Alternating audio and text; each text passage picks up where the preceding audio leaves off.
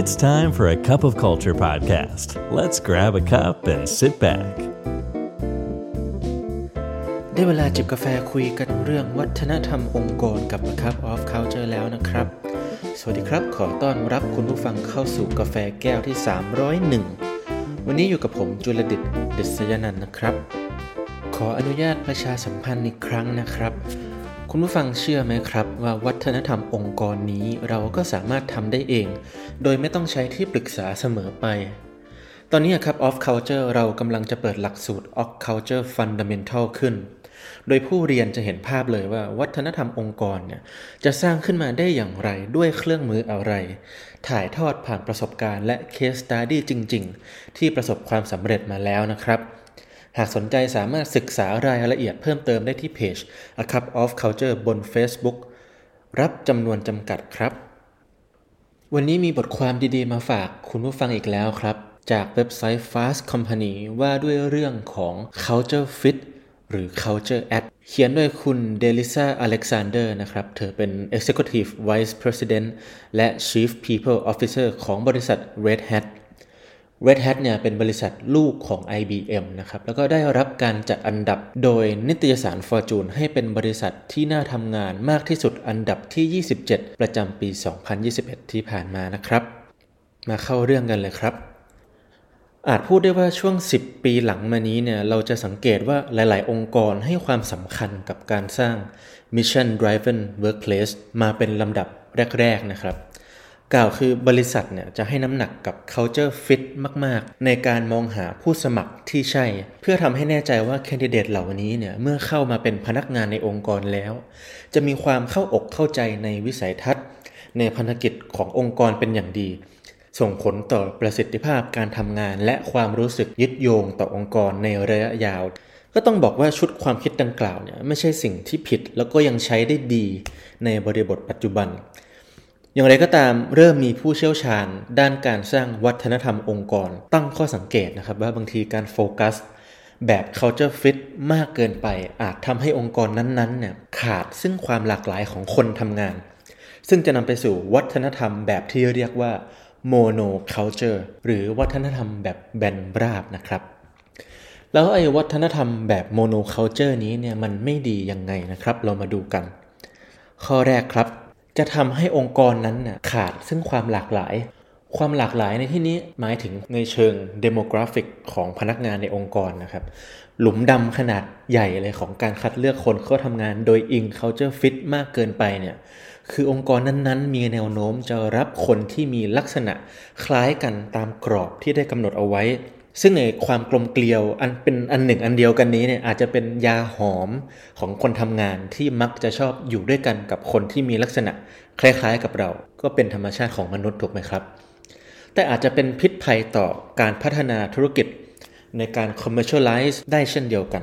เพราะยาหอมของธุรกิจเนี่ยจริง ๆ แล้วไม่ใช่ความซ้ำๆเหมือนๆกันนะครับ แต่มันหมายถึงความแตกต่างหลากหลาย ตลอดจนไปถึงความขัดแย้งทางความคิด ซึ่งสิ่งเหล่านี้จะก่อให้เกิดนวัตกรรมใหม่ๆ ซึ่งจำเป็นมากนะครับสำหรับทุกองค์กรที่ต้องปรับตัวอยู่ตลอดเวลาท่ามกลางโลก ที่กำลังเปลี่ยนไปด้วยอัตราเร่งในระดับสูงสุด ข้อ 2 ครับ วัฒนธรรมแบบโมโนเค u เจอร์นี้เนี่ยอาจจะทำให้องค์กรพลาดคนเก่งๆจำนวนมากที่อยู่ในตลาดแรงงาน อย่างบริษัท Red Hat เนี่ยนะครับมีสัดส่วนพนักงานที่มาจากคำเชิญชวนของพนักงานเดิม หรือระบบ referral เนี่ยคิดเป็นตัวเลข 50%นะฮะตัวเลขนี้เนี่ยในมุมหนึ่งเนี่ยองค์กรแน่นอนรู้สึกปราบปลื้มแล้วก็ยินดีที่ได้เห็นว่าพนักงานเนี่ยมีความสุข รักวัฒนธรรมองค์กรแห่งนี้มากขนาดไหน จนอยากที่จะเชิญชวนเพื่อนๆ หรือคนรู้จักมาทำงานด้วยกัน แต่ในอีกมุมหนึ่งเนี่ยบริษัทหรือคุณเดลิซ่าเนี่ยกลับเริ่มสังเกตนะครับ ว่าด้วยระบบ referral แบบนี้เนี่ย เมื่อเวลาผ่านไปองค์กรมักจะได้คนจากมหาวิทยาลัยเดียวกัน ที่ทำงานเก่าเดียวกัน หรือเครือข่ายทางสังคมแบบเดียวกัน ซึ่งเครือข่ายทั้งหมดที่ว่ามานี้เนี่ยก็มักจะมีอะไรบางอย่าง ที่เหมือนเหมือนกันอีก ทั้งองค์ความรู้ตักกะวิธีคิดตลอดจนประสบการณ์การทำงาน ดังนั้นเมื่อเขาเจ้าฟิตเริ่มมีสัดส่วนเกินพอดีเนี่ย คุณเดลิซาก็ตระหนักแล้วว่าตนเองและบริษัทนะฮะกำลังมองข้ามทาเลนต์อีกเป็นจำนวนมากที่อยู่นอกวงกลมของเครือข่าย referral เหล่านี้ ที่เขาอาจจะนำความสดใหม่มาเติมเต็มให้กับบริษัทก็ได้นะครับ ข้อ 3 ครับ วัฒนธรรมแบบโมโนเค u เจอร์ซึ่งขาดความหลากหลายเนี่ยอาจจะส่งผ่านความไบแอสบางอย่างไปสู่ผลิตภัณฑ์ หรือบริการของธุรกิจก็เป็นได้นะครับ คุณผู้ฟังยังจำสมัยที่ระบบ Face Recognition หรือการปลดล็อกด้วยใบหน้าเข้ามาใหม่ ๆ ได้ไหมครับ ในตอนนั้นหากยังจำกันได้เนี่ยจะมีปัญหาอยู่พอสมควร โดยเฉพาะการที่เราอาจจะไม่ต้องใช้ใบหน้าจริงในการสแกน ใช้แค่รูปถ่ายมาสแกน ก็ผ่านได้ด้วยซ้ำถูกไหมฮะสาเหตุที่เป็นแบบนี้เพราะฐานข้อมูลของปัญญาประดิษฐ์ ณช่วงเวลานั้นเนี่ยยังไม่มีความหลากหลายมากพอ ซึ่งมันได้ส่งผลต่อระบบจดจำใบหน้าที่ด้อยประสิทธิภาพ หรือหากเราพูดถึงถุงลมนิรภัยลูกแรกๆของโลกที่ถูกคิดค้นขึ้นมาเนี่ยนะครับ คุณผู้ฟังทราบไหมว่ามันถูกคิดค้นแล้วก็ออกแบบโดยผู้ชาย ซึ่งในท้ายที่สุดเนี่ยมันไม่ปลอดภัยมากพอสำหรับเด็กและสุภาพสตรีสองตัวอย่างที่ยกมาฉันใดฉันนั้นนะครับ หากเราคัดเลือกผู้สมัคร โดยคำนึงถึง culture fit มากจนเกินไป เราอาจเลือกคนที่เราคิดว่าใช่ด้วยความลำเอียงโดยที่เราก็อาจจะไม่รู้ตัว เพียงเพราะว่าเขาอะเหมือนกับคนส่วนมากในองค์กร และความลำเอียงโดยไม่รู้ตัวนี้ก็อาจจะส่งผ่านไปยังชิ้นงาน ที่พนักงานเป็นคนคิดค้นออกแบบและสร้างขึ้นมาก็เป็นได้นะครับ จาก 3 ข้อที่กล่าวมานี้เนี่ยก็อาจเกิดคำถามว่า เอ๊ะ หรือ culture fit อาจจะไม่ตอบโจทย์กับบริบทในปัจจุบันแล้วก็เป็นได้ ซึ่งคุณเดลิซาก็ตั้งคำถามเดียวกันนี้ และเธอก็ได้ทำการทดลองอะไรบางอย่าง จากปัญหาที่คุณเดลิซาพบเจอในบริษัท Red Hat ว่าพนักงานเริ่มมี demographic เป็นแบบเดียวกันไปทั้งหมด จึงมีจุดหนึ่งเมื่อหลายปีก่อน ที่เธอดึงคำว่า culture fit เนี่ยออกไปจากกระบวนการสรรหาว่าจ้างพนักงานใหม่เลยนะครับ หลังจากนั้นเมื่อเวลาผ่านไปได้ไม่นาน เธอพบกับปัญหาใหม่ ก็คือว่าพนักงานใหม่ๆ ที่จ้างเข้ามาเนี่ยลาออกจากบริษัท Red Hat กันไปอย่างรวดเร็วเลยครับ เธอจึงตั้งคำถามต่อมาว่า เอ๊ะแล้วทำไมจึงเป็นเช่นนั้น สุดท้ายเธอพบคำตอบนะครับว่าการที่พนักงานใหม่ ๆ เข้ามาทำงานในองค์กรได้ไม่กี่สัปดาห์ ได้เดือนเดียวแล้วลาออกไปเนี่ย จริง ๆ ก็เป็นเพราะพนักงานเหล่านี้ไม่เข้าใจในวัฒนธรรมองค์กรของ Red Hat นั่นเองครับ เธอจึงพบว่าอ๋อจึงการสร้างความเข้าอกเข้าใจเกี่ยวกับวัฒนธรรมองค์กรให้กับพนักงานเนี่ยก็เป็นสิ่งที่จำเป็นอยู่ดี อย่างที่ Red Hat เนี่ยจะขึ้นชื่อเรื่องความเป็น Open Organization Open Culture มีอะไรพูดออกมาตรงๆ ไอเดียที่ดีที่สุดจะได้รับการคัดเลือก ไม่ว่าจะมาจากพนักงานคนไหนหรือระดับใด และผู้บริหารหรือหัวหน้างาน ไม่สามารถนำไทเทลนำหน้ามากำหนดทิศทางหรือผลลัพธ์ที่ตนเองอยากจะเห็นได้ ซึ่งวัฒนธรรมแบบนี้ก็มีทั้งคนที่ชอบและคนที่ไม่ชอบในบรรดาคนที่ลาออกไปเนี่ยก็แน่นอนว่าเขาอาจจะไม่ชอบหรือไม่สะดวกสบายใจ กับวัฒนธรรมแบบนี้ ซึ่งเป็นสิ่งที่เขาไม่ทราบตั้งแต่ขั้นตอนกระบวนการสัมภาษณ์ โดยสรุปเนี่ยกลายเป็นว่าพนักงานใหม่ๆทยอยลาออกไป ก็เพราะว่าไม่ฟิตอินกับ culture ของ Red Hat อ้าวแล้วอย่างนี้ทำยังไงต่อ เพราะคุณเดลิซ่าเองก็ไม่อยากกลับไปใช้ culture fit ที่ดึงดูดแต่คนที่เหมือนเหมือนกันเข้ามา แต่จะละทิ้ง culture fit ไปเลย มันก็ไม่ได้อีก เธอจึงตัดสินใจใช้คำว่า culture add ซึ่ง culture add เนี่ยก็ไม่ใช่สิ่งที่จะมาแทนที่ culture fit แบบ 100%ไม่ใช่ว่าเมื่อ B มาจะต้องถอด A ออกไป แต่อาจพูดได้ว่า culture act เนี่ยเป็นวิวัฒนาการเป็นการพัฒนาต่อยอดขึ้นมาจากคำว่า culture fit เพื่อให้สอดคล้องกับบริบทและสภาพการณปัจจุบันที่องค์กรกำลังเผชิญอยู่ ผมขอยกตัวอย่างคำถามที่ใช้ในการสัมภาษณ์ผู้สมัคร ซึ่งอาจจะทำให้คุณผู้ฟังพอจะนึกภาพออกว่า เอ๊ะไอ้ culture act เนี่ย มันต่างจากคำว่า culture fit เดิมอย่างไรนะครับ ข้อแรกครับ จากเดิมคุณอาจจะถามผู้สมัครว่า คุณคิดว่าคุณจะเข้ากับวัฒนธรรมองค์กรของเราได้หรือไม่มันอาจจะต้องมีส่วนต่อขยายเพิ่มเข้ามานะครับ เป็นว่าคุณคิดว่าคุณจะเข้ากับวัฒนธรรมองค์กรของเราได้หรือไม่ ทั้งสำหรับวันนี้และวันพรุ่งนี้คำถามพ่วงท้ายนี้สะท้อนอะไรบ้างครับ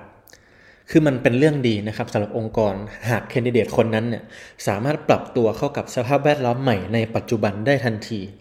ก็หมายความว่าเขาจะสามารถทำงานได้อย่างเต็มประสิทธิภาพ โดยที่ไม่ต้องปรับตัวอะไรมากมาย แต่จะดียิ่งกว่าไหมครับ หากเรามองหาคุณสมบัติอื่นๆ เพิ่มเติม